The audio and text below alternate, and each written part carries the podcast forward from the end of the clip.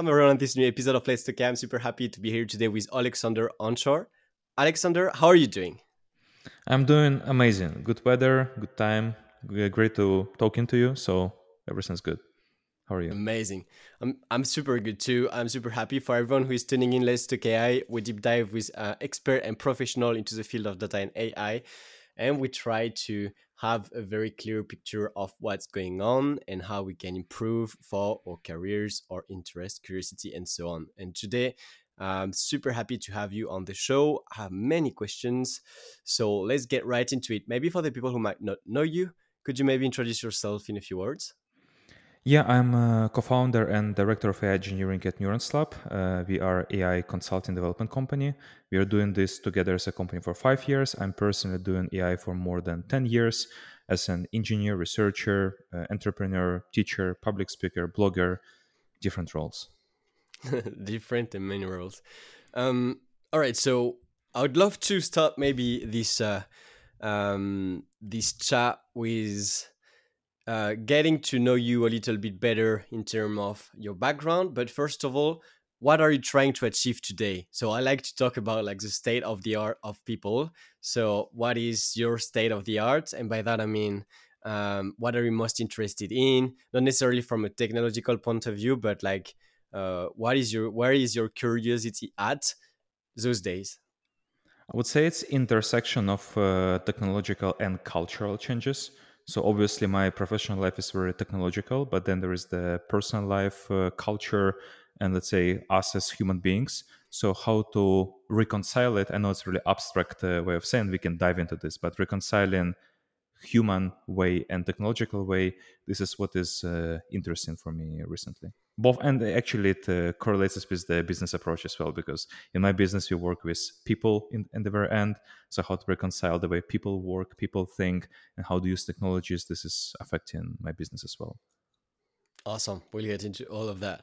Uh, so for everyone who's listening and myself could we maybe do a, a brief retrospective of key moments on your career? So like main points maybe from what you studied to how you got into the field uh, and like uh, key moments in your careers that um, really helped you grow.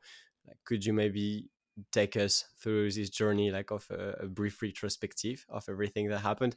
And i'm sure a, a lot happened so this is a, a, tough question but um yeah we'd love to to learn more about you I think the key points that are relevant to me were first of all 13 years old when I first started to do something with computer and computer games, meaning mm. like trying to open you know the files behind the game, change them to see how the game change how the game changes when you change it. So it was my first steps into even not programming but trying to do something. Mm-hmm. Then uh, when I was 17, 18, when I started studying mathematics, I wasn't a really good student, so I started googling what mathematicians do, and that's how I found machine learning. First computer vision, then machine learning, and I was lucky enough to find my first uh, projects very quickly.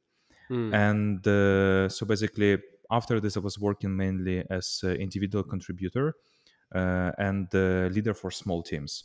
So it was a long time of uh, doing algorithms myself, leading small teams, creating small companies and uh, writing, blogging, speaking, teaching about it in different with different teams, organizations, etc., which all led into creation of Neurons Lab in 2019, which is I would consider a second phase of my career. Before that, it was uh, more of individual contribution and leadership of small teams.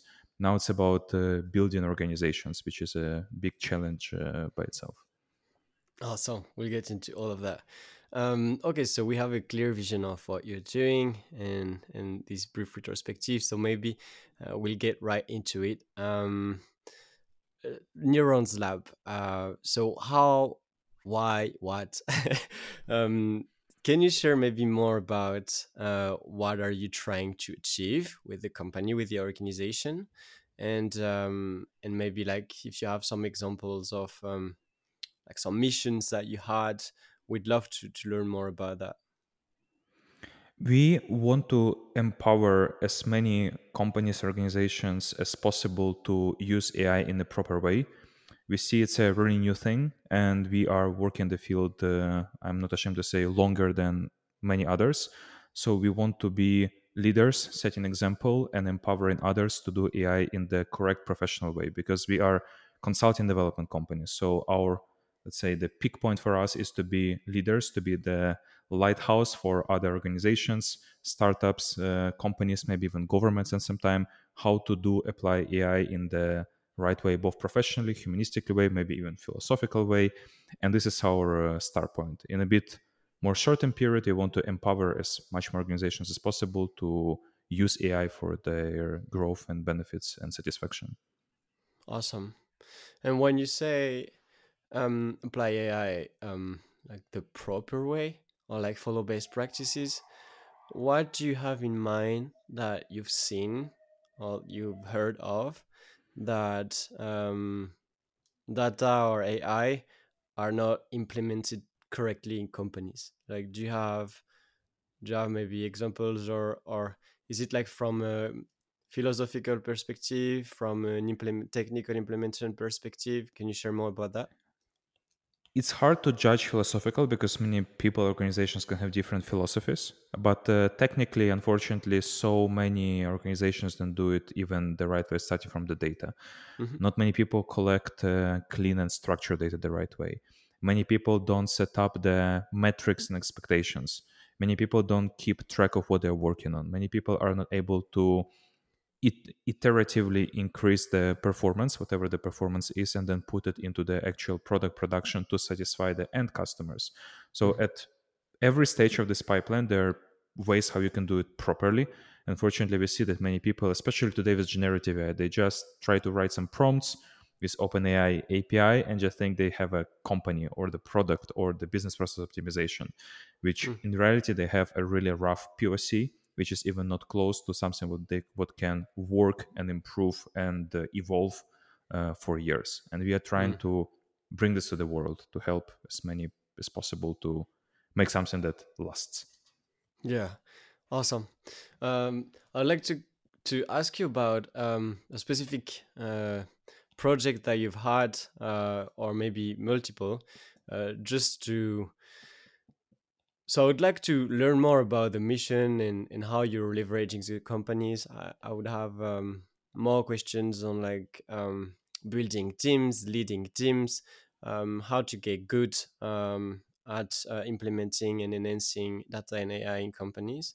Uh, maybe before that, could you share like your approach to problem solving um, if maybe you can use an example that would be uh, uh, cool but uh, like how do you go about solving problems with um, with data and ai and and and share an example along the go uh, could that be something we can do um, maybe i'll split the question and uh, the answer as well so when we talk about the second part, the solving the problems, we need to define the end goal really well. And this is where most of the companies are struggling, what we are actually are trying to achieve and how we are actually measuring it. Because mm-hmm. we are AI and uh, in general digitalization, etc. It's really a numbers game. So you need, if you can define clearly the output, then you can find the right input. And uh, I really liked uh, one of the engagements that you had with Singaporean company Cordex, now part of Magellan X, they're installing uh, sensors on the ships on the big vessels mm-hmm. and uh, this is very not digital industry so just installing the sensors collecting the data is already hard but this data is not coming frequently there are not so many digitalized ships so actually you don't have a lot of data and the quality is really low but still you mm-hmm. would like to do some predictions you would like to estimate emissions so you have some data you have some objectives but uh, traditional machine learning might not work here so how to do it? And this is, for example, another part that we try to bring at Neurons Lab is to combine domain expertise with machine learning. And when I say machine learning, I even say a bit in the broad sense, like mathematical modeling. Because with this specific customer, what we really had to do is to do more mathematical modeling than machine learning.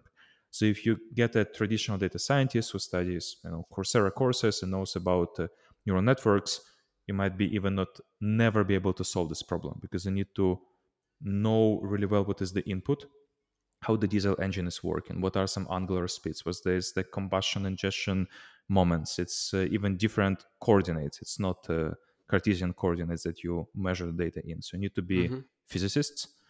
Then when the data is broken there is not enough of data. You cannot just train a neural network. You need to be able to read and understand scientific papers with physical models and then implement them in your favorite programming language. Mm-hmm. and then you need to optimize them towards the specific business target and business metric.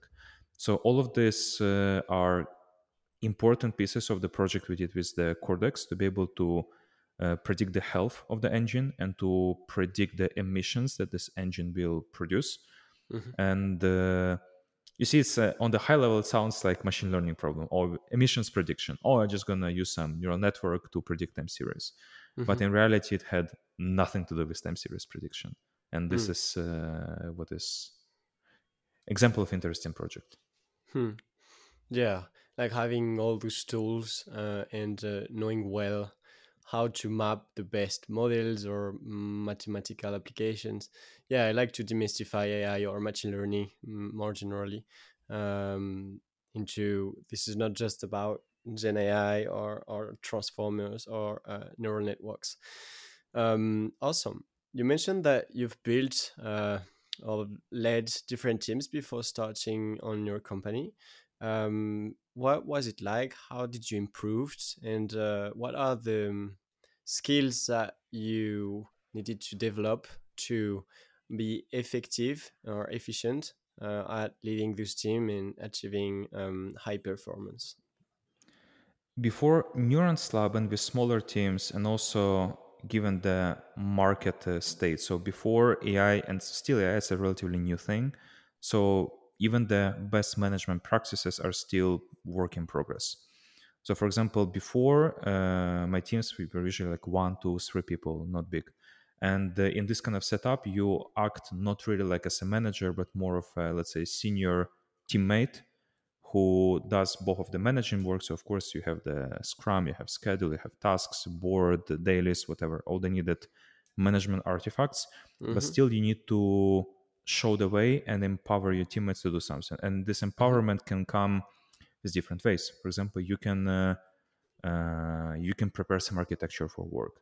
Uh, you can find new data sets. So basically, you your job is at this stage is basically observing what your team is doing, doing something together with them, but also to see where your team is stuck, for example, with data, with communication, and just solve the blockers. So I think empowering your teammates, especially on the I think also on the small scale and the big scale is uh, ultimate uh, okay maybe not ultimate a really important pillar of uh, leadership mm. team leadership mm.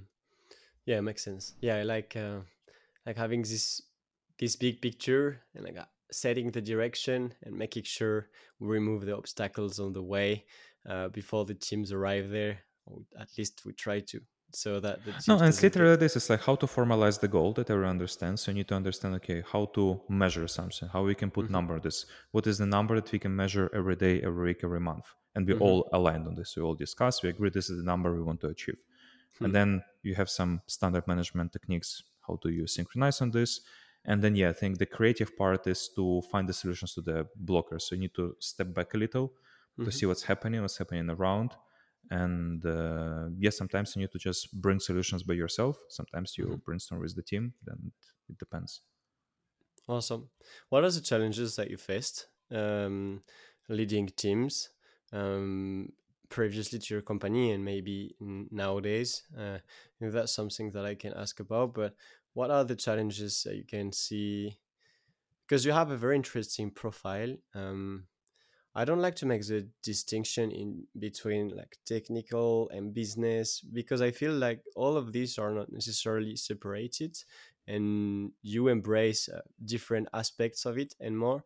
So how do you develop different skills that we tend to generalize as they can't match like business is business, technical is technical, which I don't really like but like how do you embrace all those skills? How do you develop all those skills? And and coming back to the um, i'll come back to the to the question of uh, of teams uh, and and challenges that you can face afterward. But i'm very curious to ask you about how do you combine all the skills? How do you develop those skills? And how those skills makes you better on a daily basis like having different hats let's say I would say in my case, it's partly the luck, but uh, if I want to put it kind of on the higher level of abstraction, uh, I think it's important to separate what is your education, uh, what is your uh, talent, and so what is something that you learn like as an apprenticeship. So my education is technical. So obviously, uh, I've spent uh, many years and still studying like technology, algorithms, mathematics, how to implement it, and I'm pretty much good in this. This number one. I would say my talent, something what I was doing since really young age, is uh, some kind of public speaking. So, for example, I was uh, playing guitar. I was uh, doing some things like in the school, small theater pieces, etc. So, um, since really small, I'm not afraid to speak, to speak out loud, to speak from the scene for the big audiences, which is uh, a proxy to a sales skill. So, basically, for me, sales speaking explaining is comfortable and i would say it's coming from the even some kind of childhood conditioning. And then over the years something what i had to pick up and uh, something what i didn't study exactly and something what i cannot say is my talent is management. So i was just working with people who are uh, before neurons lab especially now with neurons lab are really great managers and i i learn from them basically just how they do things and uh, yeah when you combine sales management technology uh, those are the important things actually to to run organizations. Not awesome. the only ones but yeah important. Makes sense. And speaking of management how do you do you have like examples of mm, i think what I'd, I'd be interested in is how do you get good at management? Which i believe is a a long process and and we can always improve but um, do you have insights on that? Uh, do you have insights? You mentioned like um, get surrounded by people who are good at it and uh, and learn from them. That's one thing. Do you have more insights? I don't consider myself as a good manager, especially if I compare myself to my colleagues uh, right now. So that's why, like, uh, I cannot tell you how to be a good manager, but yeah, number one is to surround yourself with good managers and copy them as much as possible. I think what also can help a little is to try to think uh, with organizational mindset also in personal life. So, for example, what helped me a little is to approach my personal goals, my personal routines, personal projects also with structuring them, you know, in a kind of like a Scrum Agile way, and then to think in terms of resources, uh, planning, OKRs, KPIs, and personal life I mean, of course, uh, it's not like a game changer, but it also it's it helps us the practice. So the more you practice goal setting, resource allocation, team addition, uh, task separation, uh, progress tracking, issue resolution. So if you can do it, for example, with your health, with your sports, with your relationships, yeah, it kind of gives you experience and helps you to do the same thing successfully in professional life and uh, vice versa, of course. Awesome. So practice. Awesome practice. Uh, okay, so we've came back to the challenges of uh, building team. Okay, maybe um, following on, on this topic, um, what got you into building the company that you're actually building? I think initial motivation was really different from what uh, motivates me right now. Okay. But as far as I remember, initial motivation was that um,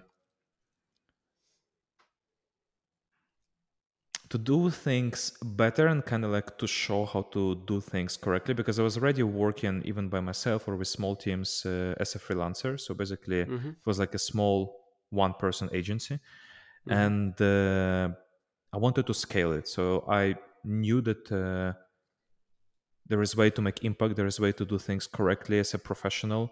And I didn't have any idea of a real kind of like a product in mind, but I have an idea what is the kind of AI professionalism because I had education, I had experience. I saw so many people around me doing it in a more simple way or often in incorrect way.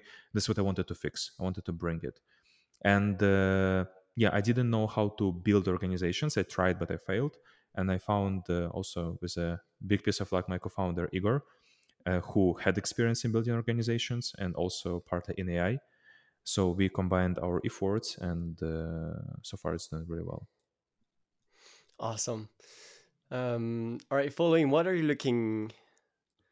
Um, what skills are you looking in people when you want to grow your team or teams in general uh, when you want to develop grow in the ai and data field what are you mainly interested in terms of profiles and skills um, i think it would be very interesting if you if you show them that i think uh, recently i look much less in terms of the specific skill set because skills can be trained especially hard skills what i pay a little bit more attention to is uh, soft skills and uh, work attitude and by work attitude at least for our company uh, we are f- I know it sounds like a cliche that uh, many companies put, you know, in their company description, fast-paced environment, right?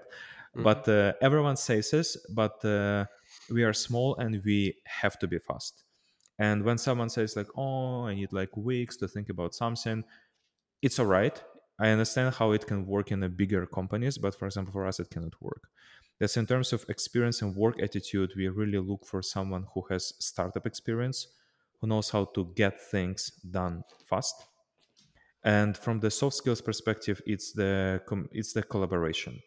Uh, many people, especially engineers, they prefer to work by themselves, which is also okay. And you can be genius, data scientist, programmer, and in big companies there'll be always place for such genius individuals you know it's like you can be extremely good you can work by yourself you can get uh, amazing salary etc etc which is completely fine in our case we collab- we focus more on collaboration even cross teams collaboration and even as the engineer you need to be able to speak to non-engineers and uh, again this is specifics of our organization again it doesn't mean that it's correct for bigger companies or other kind of companies but this is what we focus on really good communication collaboration skills and experience in getting things done fast and hmm. iterating mm. so uh, another thing that happens often people wait too long to get to make something perfect mm-hmm. which uh, in our case often is a mistake it's better to make 10 small iterations and improve over time than make mm-hmm. one big iteration and in the end do the wrong thing hmm. yeah yeah i'm aligned with that i feel like uh, i feel like um, it doesn't work. I mean there are many books that talk about this like how is it way better how it's way better to iterate than uh, and learn through iteration and through feedback than trying to like get it right the first time. Mm-hmm. um awesome. I'd like to ask you about your freelancing journey uh, before coming back to neurons lab. Um right so you've been a freelancer for some time. How was it? What did you learn? Um and uh, and what are like the lessons that you can share like if you would to recommend pro and cons of freelancing in general in the field? I think freelancing is definitely not for everyone for the long term but i recommend everyone to try it. Uh, because uh, basically being a freelancer at least in my view is being a it's building a company of one person. So you need to think about your work. Okay i am also the ceo I am the CTO, I am the marketer, I am the sales, I am the designer, I'm everything, which is all right. And I think it's a good, uh, for example, I definitely didn't regret it. It uh, helped me to try different roles, to learn different skills. And uh, for my personality, this kind of independence is also valuable. It's one of my personal core values. So for me, it was a natural way to grow and to get ready to start building teams and organizations. Uh, but also when let's say on this way i was talking to other people who were trying freelancers quitting freelance i understand that uh, also it's not easy to everyone just to try all these roles. I recommend trying. It's like for example if you can go for a year or two but with uh, one important uh, point. It's like when you get a remote job it's not a freelancing Freelancing is when you consciously play the role of the CEO, CTO, head of sales, head of marketing, head of mm-hmm. design mm-hmm. in your own company. So you have your own website, you have your own process, everything written Notion, numbers, metrics, but you're one person. Mm-hmm. So when you think like this, act like this, and even then in the end you just coding for some company, but you treat it as a like yourself as a one person company, this is what I consider it kind of true freelancing. If you just get a remote job and get salary I mean, that, that's amazing, but it's not freelancing. I just recommend Mm-hmm. not confusing those two terms. And there's nothing wrong with remote jobs. It's like I'm pro remote jobs. Just if you talk about the freelancing, that's a bit different. Awesome. Are you building teams remotely or presential, or do you do hybrid? Like, what what what is your vision on that, and what do you find most effective if you've tried both? Um, mostly remote. So my career was, uh, let's say, apart from my very first first jobs, was uh, all remote. Mhm. Uh, we are building teams remotely, and I think what we found recently is important is to build relationships offline and then to be product to do productive work together online. I think this is a good recipe. So the way you want to build a trade-off between basically yeah hybrid is the key uh, maybe in my case the trade-off is more towards the remote work and maybe you can meet with your team once in a couple of months. You get together you build a relationship you have a good time and then you get back to work remotely. This is what i consider as a good recipe but of course for other organizations it can be you know even like one day working online and four days uh, offline in the office. Again Mm. but i think the some kind of hybrid is definitely the right way Awesome. Yeah, I like how you describe it, where where even if like everyone is like in different countries or not in the same town and so on, so you can do like an hybrid style where you get two week, two days uh, at the office and and then remote. But having this mindset of uh, meeting everyone once a month, every two months, uh, this is something I was uh, I was listening also uh, in previous episodes where you can really like you need at some point to connect with people like exactly. To build the chemistry to teamwork yeah. It's you cannot Yeah. replace it. It cannot happen online. Yeah and it's a great um it's a great vacuum for attention and so on. Um awesome. So coming back to neural neuron lab sorry. Um i'd like to ask you about growing the company. So we've discussed different topics um but i'm very curious to to know about what challenges did you face on the journey of um, growing of growing the company and and what are you most excited in in general which is a big question. I think you when you grow you'll see challenges everywhere and uh, it will be hiring it will be sales it will be management it will be engineering. Because as organization grows everything has to adapt. And for example what uh, was not obvious to me first and what my business partner igor helped a lot to understand and to build is to that the company structure as itself also like a skeleton of a company has to evolve together with the size with the goals with the ambitions. So it's relatively easy to think about like each function separately how they can evolve but how to combine it together and to build a structure of those functions to evolve itself. This was uh, definitely interesting and still is interesting. Awesome. and yeah yeah. So basically what- I, I, I cannot select only one to be honest. Like everything even right now we have our like new goals. We are also growing. We're building uh, solutions. We want to sell not only services but also solutions. We want to work with bigger clients so of course all of us has have to adopt as kind of separate functions but also as the organization as the skeleton of organization as well. And we do this. Hmm. iteratively step by step do this. Awesome. Do you want to comment on culture? Like how do you build culture in general in a company and in a team? Uh, that's a really good question. We have uh, things written as uh, cultural pillars, but I think, and companies should have it, but I think what is most interesting is uh, how to actually cultivate the culture. So, for example, you put in your culture pillars. That's what we have, and maybe other companies have as well. Ownership mindset, right? It's like it's a good statement that everyone has to feel a little bit like they own the company. But what Mm. does it really mean? Ownership mindset Hmm. what does it mean to behave with the uh, ownership mindset and this is exactly the the challenge how to build a culture you need to show with the example what does it mean to think mm-hmm. for yourself to act in a company interest to propose solutions to be part of the team. And this is something what is a little bit intangible because of course again you can start writing this down but you cannot describe culture as not a process. You know what i mean? Something a bit more intangible.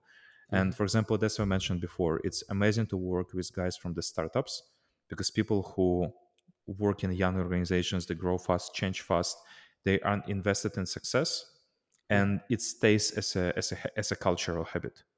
So of course, uh, it's a big pleasure to to work with such people because for them this ownership mindset is almost a standard.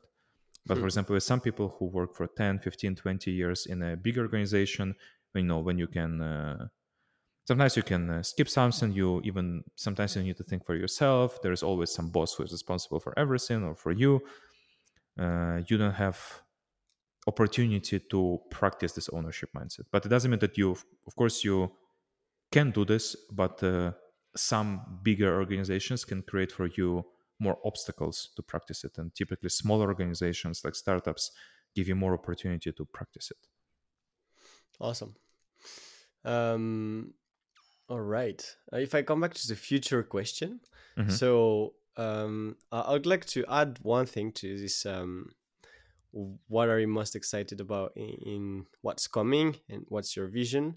So, um, on a previous talk, um, you told me about the AI spectrum and the 5 mm-hmm. levels. Yep. So I wanted to know if you could uh, elaborate on this AI spectrum um, what it is, why is it interesting, and maybe align it with uh, the vision that you have for data and AI in general, uh, based on on what you've learned so far. Uh, I recommend reading the original article. It's uh, by NFX Venture Fund, and I think you can find it something like by AI Spectrum NFX in Google or whatever engine you use. And the idea is that there are five. Le- this what I'm telling now is my interpretation. It's not exactly how it's in the blog.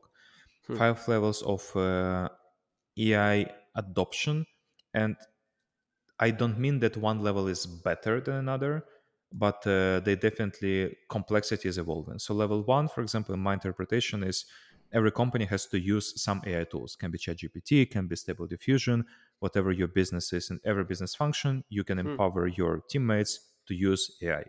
Mm-hmm. And this is and you can stay on this level. This is completely fine. You can be even offline business, but your teammates can use AI for do some work. Amazing. Mm-hmm. Level number one. Level number two, this is when you already need to bring a little bit of your data, maybe a little bit more of security, uh, maybe a little bit more of the workflows. For example, you need to integrate AI into your pipeline, into your CRM, into some other kind of system. You need to scale it uh, across a function. So, for example, you need to have 10 people in marketing using AI. And if you just tell them all, you know, use ChatGPT, this might be not enough. But uh, if you build some integrated solution, if you mm-hmm. subscribe to some software, this can be much better. Uh, level number three, this is when you already need to achieve goals beyond average. So again, even using some LLMs is not enough. You need to fine tune it. You need to bring your own data. You need to train your own model because you need to really tailor it to your metrics. Mm-hmm. And uh, levels four and five, this already AI is becoming your main business, and you build AI products as your main business practically. And uh, this is uh, basically when you see something like AI startup and when you see even company OpenAI or Anthropic, uh, they are basically AI first, level number five. They the whole business is AI itself, and uh, yeah, basically this is the spectrum. Awesome. I was about to ask you like the future of AI. Basically, that's why I like talking about this AI spectrum because then it's easy to forecast the future. There'll be more companies using and building AI on every level. Mm-hmm. So I think it's really it's pragmatic way to look into this. And even on the level five, there will be companies who will be improving artificial general intelligence and potentially mm-hmm. will even achieve it. But there will be on the previous levels other kinds of uh, AI algorithms that are more simple, just optimizing one function, documents, voice, uh, some forecasts, whatever it is. And uh, in my opinion, they all nicely coexist together. Just like mm. right now, digital and non-digital businesses nicely coexist together the same as uh, different levels of AI adoption will coexist. And uh, yeah, it's a pragmatic point of view, but I think this will evolve. Mm-hmm. I'm curious to ask you about, um, before asking you about the future of AI and so on, which is a very fun question. Uh, um, I'm curious to ask you about uh, AGI. So, to you, AGI, without getting into too much details, because to me it is something that I don't really. It's not that I don't care about AGI, of course, not, but uh, it really depends on like many definitions, and it can vary from different persons based on like how do you how do you define consciousness? How do you define like um, artificial general intelligence? There are many definitions. Some more established and so on uh, which is why i don't tend to ask too much about it. But my question um, around agi would be do you believe agi will be achieved? And so okay so that i said i need to put a definition on agi which which i'll just say it can do what humans can do better uh, like t- taking the average of humans, uh, let's say, and um, and like from from like cover all the the range of uh, what humans are capable uh, of um, on average. Uh, kind of i don't know. Um, but that no, i think yeah. Uh, yeah this is a okay definition. For example if you think about some kind of humanoid robot that can cook better than you it can you know shoot the gun better than you it can run better than you it can type uh, text better than you it can make smm promotions better than you. Uh, i think if you talk about from the purely reductionist perspective like okay now we need to reduce the human intelligence to one top 100 tasks it will be mm. know, cooking shooting cleaning calculating forecasting whatever it is. Mm-hmm. and then we will just try to optimize each of those tasks separately to be more than human average and then we put it together to into some humanoid robot yeah of course it will be doable it's like uh, awesome. uh, not a problem. Is it a true definition of general intelligence? What would be yours? Now that we're discussing it, I, I, don't. Ha- I don't have any because uh, again, maybe I'm a little bit biased towards the human intelligence, and I definitely think that human intelligence cannot be just reduced to 100, 1000, 1 million tasks. Uh, but I understand why scientific community, why scientific approaches reductions, which is completely fine. I just don't think we should reduce human intelligence to this. Uh, and also, I'm open to the thinking that uh, there might be non-human intelligence measured by different metrics, which also is completely fine. We just don't uh, know it yet. Yeah, yeah, I like it to like not compare machines and human, and uh, and yeah, I like how you frame it. Um, and so, to you, talking about what we just mentioned, achieving X tasks better than the average of humans, do you believe that it would be through one model, like one huge model, like Chat GP, like um, GPT twelve? I don't know, maybe maybe six, just just not that far. Or do you think it would be like multiple models, like a lot of different models are, are um, performing all together, like a swarm of models and agents? What what is your thought on that? I think the trend in the modern approach is towards one single model, multi-modal model. For example, right now there are models that can process at the same time uh, text and images really well, like GPT-4.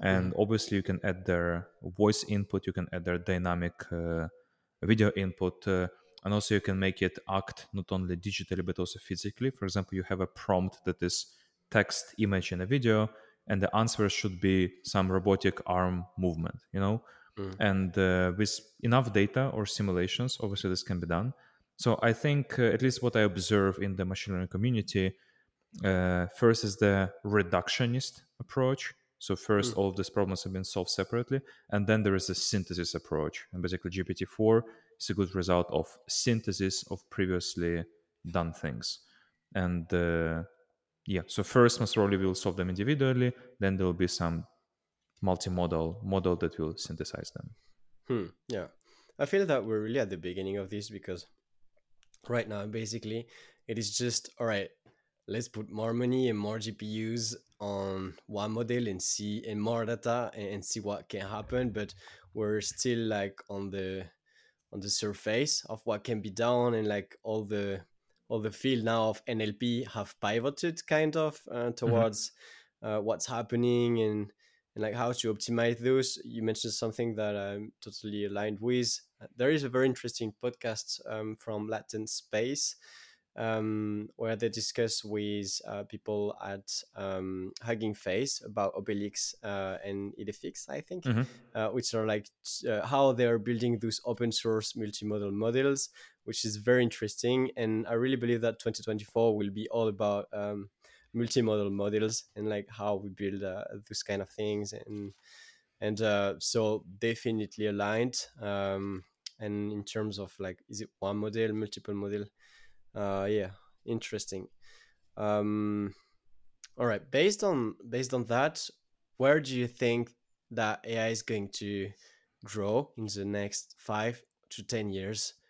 Depending on which one you feel comfortable, I feel that it's very hard to predict during ten it years is. what can happen. But like maybe two, three next years, can you have a vision on that?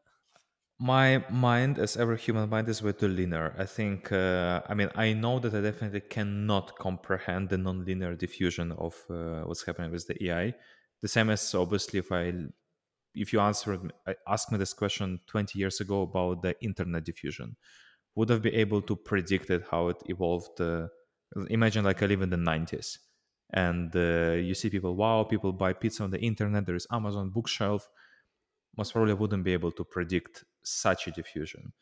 The same as I right now, I don't think I, am not able to predict the diffusion of AI, but I think what we discussed about, about multimodality is definitely correct. Also, I expect models to be to be acting more. So right now, when we even have the LLMs, they're purely okay, not purely, mostly informational. So what we are trying to achieve is uh, correct answers, correct conversation. Do we fight hallucinations, biases, etc., etc., etc. There is less work done on the correct acting. There is some work, especially with the agents, done on the acting in the digital world. For example, there can be the LLM agent that can already send emails for you, book restaurants for you, etc., etc. And uh, I expect more acting, not only in the digital but in the physical world. And I think uh, this will happen sooner even than my mind can comprehend. So yeah, multimodality and acting. Yeah, this is what I would bet on. Hmm. Yeah, agreed. Uh, agreed. It is impossible to visualize, even though we can imagine like some impacts and like uh, how could it. Yeah, but uh, no, but imagination is not forecasting. It's like imagination is a bit different. As I also can imagine something, but it doesn't mean it's a forecast, like educated. Huh. Yes. Also, if we look at, for example, um, what's happening today, even though I have no idea of what's going to exist tomorrow. We like if we talk about impacting the job market, like we know that if some jobs doesn't get up to speed enhancing AI or like robots that are enhanced by AI, you know, uh, they'll struggle on the job market. Like, mm-hmm. and this transition, even though we don't have like the forecast and the vision is something that we can prepare for because it is very probable. Proba- uh, pro- yeah. yeah. Um, it has a high probability. Um, do you, do you have like things that you believe can be you mentioned before about like human centered company and and um, valuing a lot these uh, aspects of um, it's not just like technical things and machines and so on, which is like human centered uh, and and having like philosophical thoughts and putting people first. Do you believe that the growth that we've seen in this technology and in, in data and in internet, like the internet in general, how it grows, do you feel that we need to prepare for specific things? Um, or are you preparing or adapting to specific things even though you're in the field i don't know if if you have some like comments on on, on that i would share two perspectives one from the individual and second from the society i think from the if you talk about the society it's more of a even political cultural question mm. and uh, i'm not really positive here because uh, we still live in this kind of be by at least in the west we live in this kind of bipartisan political spectrum between liberals and conservatives whatever you call them.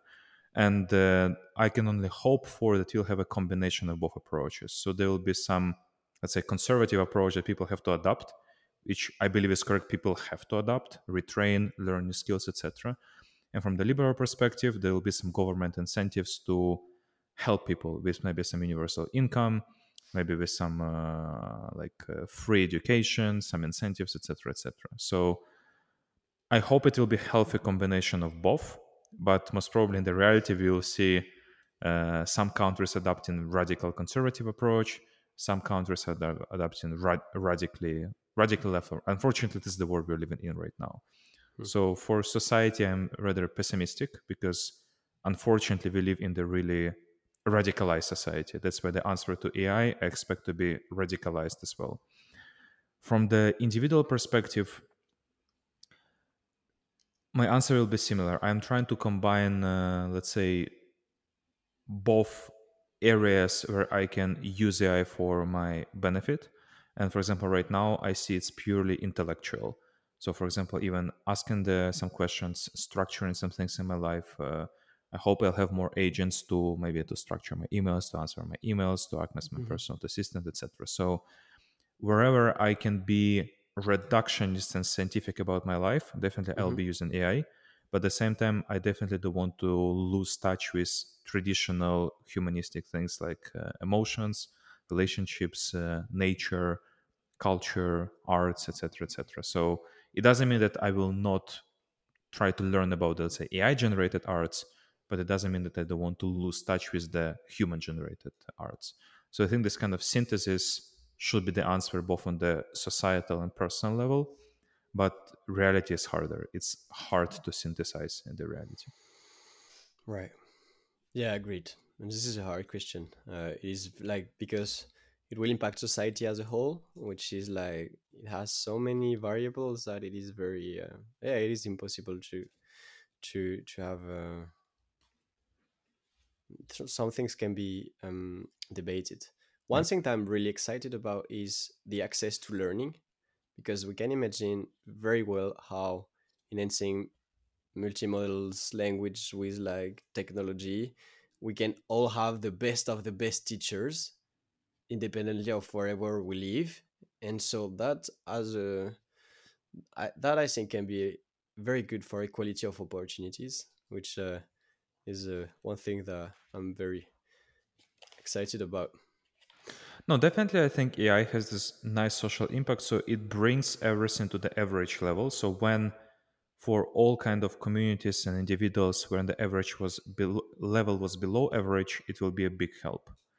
But uh, it was with many technologies because, but also it will create another kind of inequality. So people who actually already were above average and use technology, they will skyrocket uh, uh, even faster. So you know, it's like if you think about terms of the fixed world, yes, some inequality will be fixed, new will be created, and seems like it's the endless uh, cycle. It's like uh, you know we can, and the question should we even fix it or should we just you know trust the process and like okay we fix one inequality, we create another, then we work on this, we fix another, and we just need to evolve. Mm. But uh, yeah, that's already philosophical. Yeah, it is, but I like it, and I like how so today, for example, ChatGPT is like very average, even like four ChatGPT four. But I really like thinking about having short term, very expert um, LLMs, and so you can imagine then in the new headset of uh, of Meta or Apple, where like you can play with your environment and so on. Yeah. You can really imagine having the best coach, uh, the best coach of um, of whatever you're curious about and so everyone have access to the best and so then it is just like am i willing to do like of course there will always be um there will of course there will be um like inequalities in the world and what like what assets do i have to start with? Uh like there are a lot of um psychological emotional and so on biases. But just knowing that everyone can get access to the best coach and like there is no because i have a status or i know those people i have access to high higher quality of information like having all this information out there available publicly like ideally publicly for anyone to mm-hmm. learn uh, from the best is something that can be very interesting I personally like it, but uh, very interesting. No, it's like the question is how do you define the best? Because, for example, if I chat Hmm. right now with uh, even with any kind of LLM about physics, yeah. it knows all the knowledge of the physics that was trained on, Uh-huh. but there is new physical things uh, like research and discoveries appearing the moment we are speaking. Yeah. And uh, it's it's it also this LMs create a way to control the access to information. So most of people will use let's say ChatGPT version 2024, and when they chat about the physics, they are constrained by this knowledge. Yeah. And uh, some other people, organizations, communities will use even more developed things. So Yeah. again, it's like uh, yeah, we, might get philosophical here, but yeah, I agree with you that for example, for many places when the level is below average, it will be good and high enough and very good access to some kind of coaches. Hmm. But uh, still, there will be other ones that are better, which is not necessarily a bad thing. It's just like a property that we need to understand. It's like, yeah, it's like I'm chatting to ChatGPT. It's really good coach, but for example, I don't consider it as the best because I know that out there there is someone who is even better. Yeah. You'll have a leaderboard in competitions, Yeah. like uh, people building like very advanced drugs, whatever it will look like, where you have like all latest research plus uh, like reasoning and pros and cons of like uh, latest papers uh, plus like all the fundamentals that have been done so far and yeah. But yeah very good point. Um i'd like to ask you uh, in the in the few minutes that we have uh, still uh, maybe about healthcare and uh, finance which are two domains that you've worked quite um, um, you've worked in. So what did you learn from both fields? And um, do you have some insights for us uh, based on, on on all the use cases that you've done in, in these two domains I think what is common for both that uh, the stakes are really high. So there is a high value, lots amount of money on stake or humans' lives on stake. Hmm. And then some economical contexts are even interchangeable. You know, it's like you actually can put a price on human life if you're really, really reductionist, but you it, this is what happens. Hmm. And uh, so when you try to build machine learning models to detect some health condition or to price some financial instruments or try to predict something, you really need to be testing it super carefully. And by testing it, I don't mean only technical cross validation, metrics, etc. For example, you need to combine it with the something what is common sense in the domain. So, for example, in healthcare, it will be about really careful design of your experiments, how you're going to test. For example, you build a medical device, and uh, this, if you're just a regular data scientist, you're just going, oh, I'll go to the hospital, collect the data. No, you need to go to several hospitals, to several environments, you need to stratify by age, uh, by gender, by condition, by you might even want to control for weather. You might want to control, for example, even how hairy is your skin because depending on the hair of on your hands you can measure things differently Mm. and if you don't control for that your experiment is faulty and basically you risk human health and human life Mm. and the same as fin- in finance it's like you want to do asset management you want to control for different uh, political situations for different economic regimes you want to control for uh, different events that happen in business you want to act it not only based on time but based on some events so again Mhm. the way you design experiment the way you test the way you define the metrics it's very very complex if you actually think about all possible conditions Mm. and uh, yeah so high risk and which reflects into really really careful experiment and testing design and that's why those industries people often complain they're oh they're not progressing as fast as you would like to but because there is high risk and that's why you need to people are already tracking all those things Hmm. Yeah, very interesting. Yeah, this is like those specific use cases in a mail where you can't have um you can have you need to have only true positives and and all the other bugs uh in the in the matrix are to zero. Like no like we try to to be the best and and not making any error because um because the consequences are um, are very important. And I, I like this uh, comparison between healthcare and finance because like if we see if we look at it from a philosophical perspective it's very on one side you have human's life and on the other side you have like um the stock market and trying to make more money and so one could see like kind of um, um, a dichotomy between uh, those two things.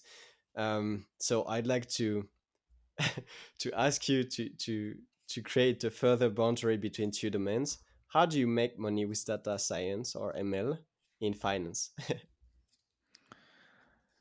I wrote many articles uh, about this on my blog, so I'll be shamelessly promoting it and uh, letting uh, asking you to check more there. But I think if the I can give if I can summarize it in the like very very shortly, don't predict the stock market. Mm. What you really want to do, you want to find the the way to act on the stock market under uncertainty with the proper way, and making especially machine learning predictions about some kind of price movement, uh, it's definitely not the only way to act on the stock market. So, for people who are interested, uh, again, you can check my blog there. I make mentions to some other books and authors. But one of the very important ideas is that uh, because many start, and that's how I started with price prediction, and I had to realize the hard way. This is not uh, not the way. yeah, yeah, I'm I'm one of uh, those person too. you, you and that's completely fine. That's how many people yeah. start. Just uh, maybe I can save someone weeks, yeah. hours, months, maybe. Yeah, you're like, look, I'll use this uh, strategy where it combines like moving average plus other metrics, and then and then I'll yeah, like we can predict. Uh, too many things that we can predict but i like it like for example i like this approach when I thought first time when someone told me about some people were using satellite images to look into some reserves of oil and based on like how much they were filled they were acting on the stock market which nowadays everyone is going to do it so i, I don't believe um, it works or i believe like i don't believe this is something that we can still be doing but i believe that maybe and correct me this this kind of ways of like collecting data to take actions even in if um, um, it's in uh, uncertainty times can be uh, can be uh, used leveraged to like have a financial um, I mean just to have yeah. strategies that might work in the in, in perform in the financial market even though I don't Here, promote it, yeah. and I'm not, uh, I'm not, I'm not saying uh, to, to to do anything like it, and but I don't know. I'm just curious about it in general. What do you think? No, I'm gonna give you two comments here. One comment is uh, first of all not to confuse uh, correlation with causation, because traditional machine learning models are uh, technically about uh, correlation or some kind of nonlinear dependencies, but it's not about causal effects. This number one. And second, uh, you should uh, also understand that those connections can be temporary. And uh, for example, they can be temporary because of the some kind of market efficiency when too many people use the same data, the same reasoning. You know, when you want to buy some some stock or whatever, someone has to sell it. When everyone has the same satellite images, everyone wants to buy and no one to sell. Well, you know, it's not going to happen.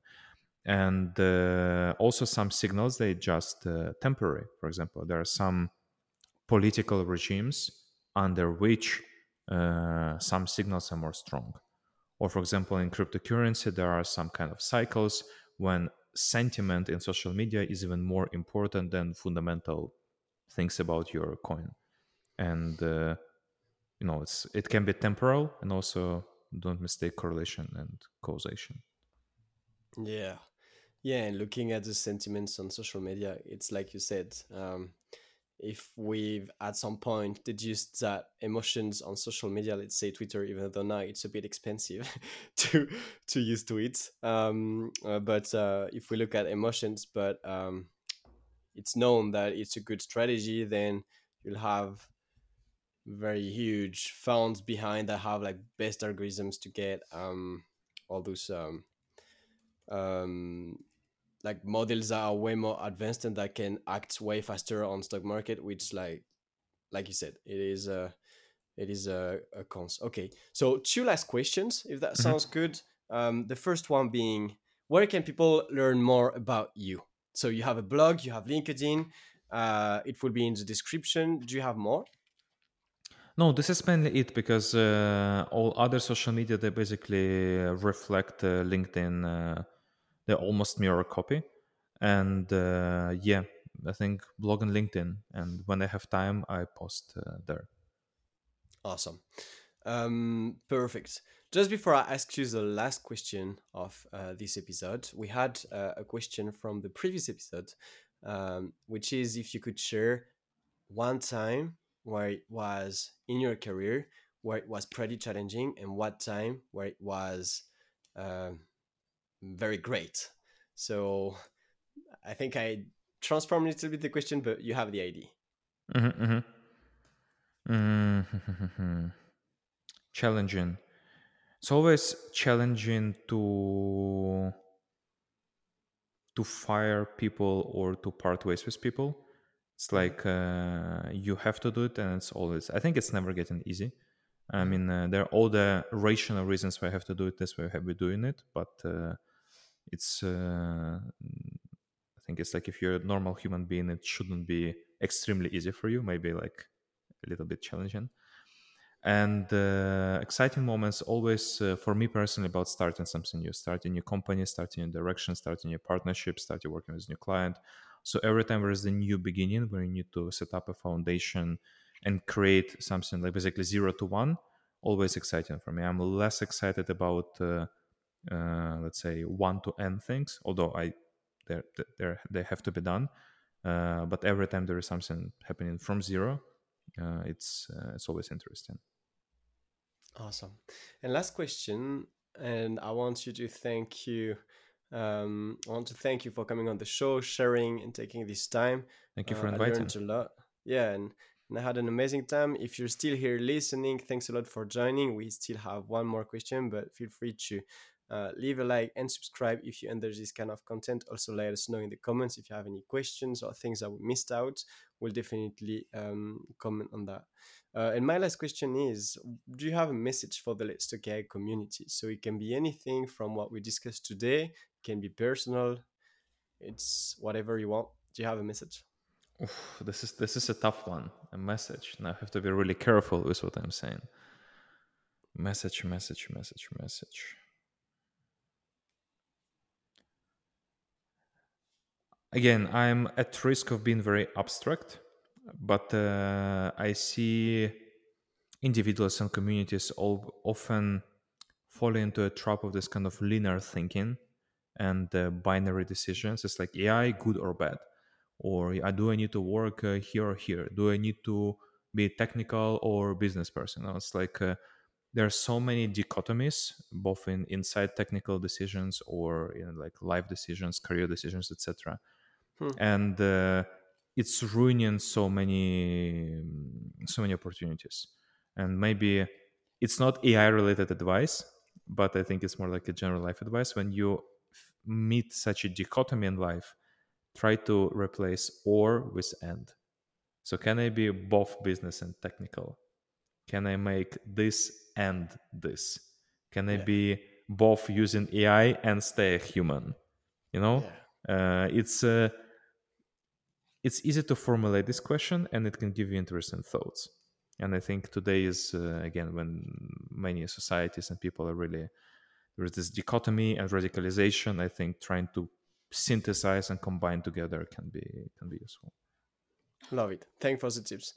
Amazing. Well, I wish you to have an amazing day. Thanks again for coming to the show, and thanks for everyone who is still here on the podcast. I wish you to have an amazing day. Thank you. Thank you.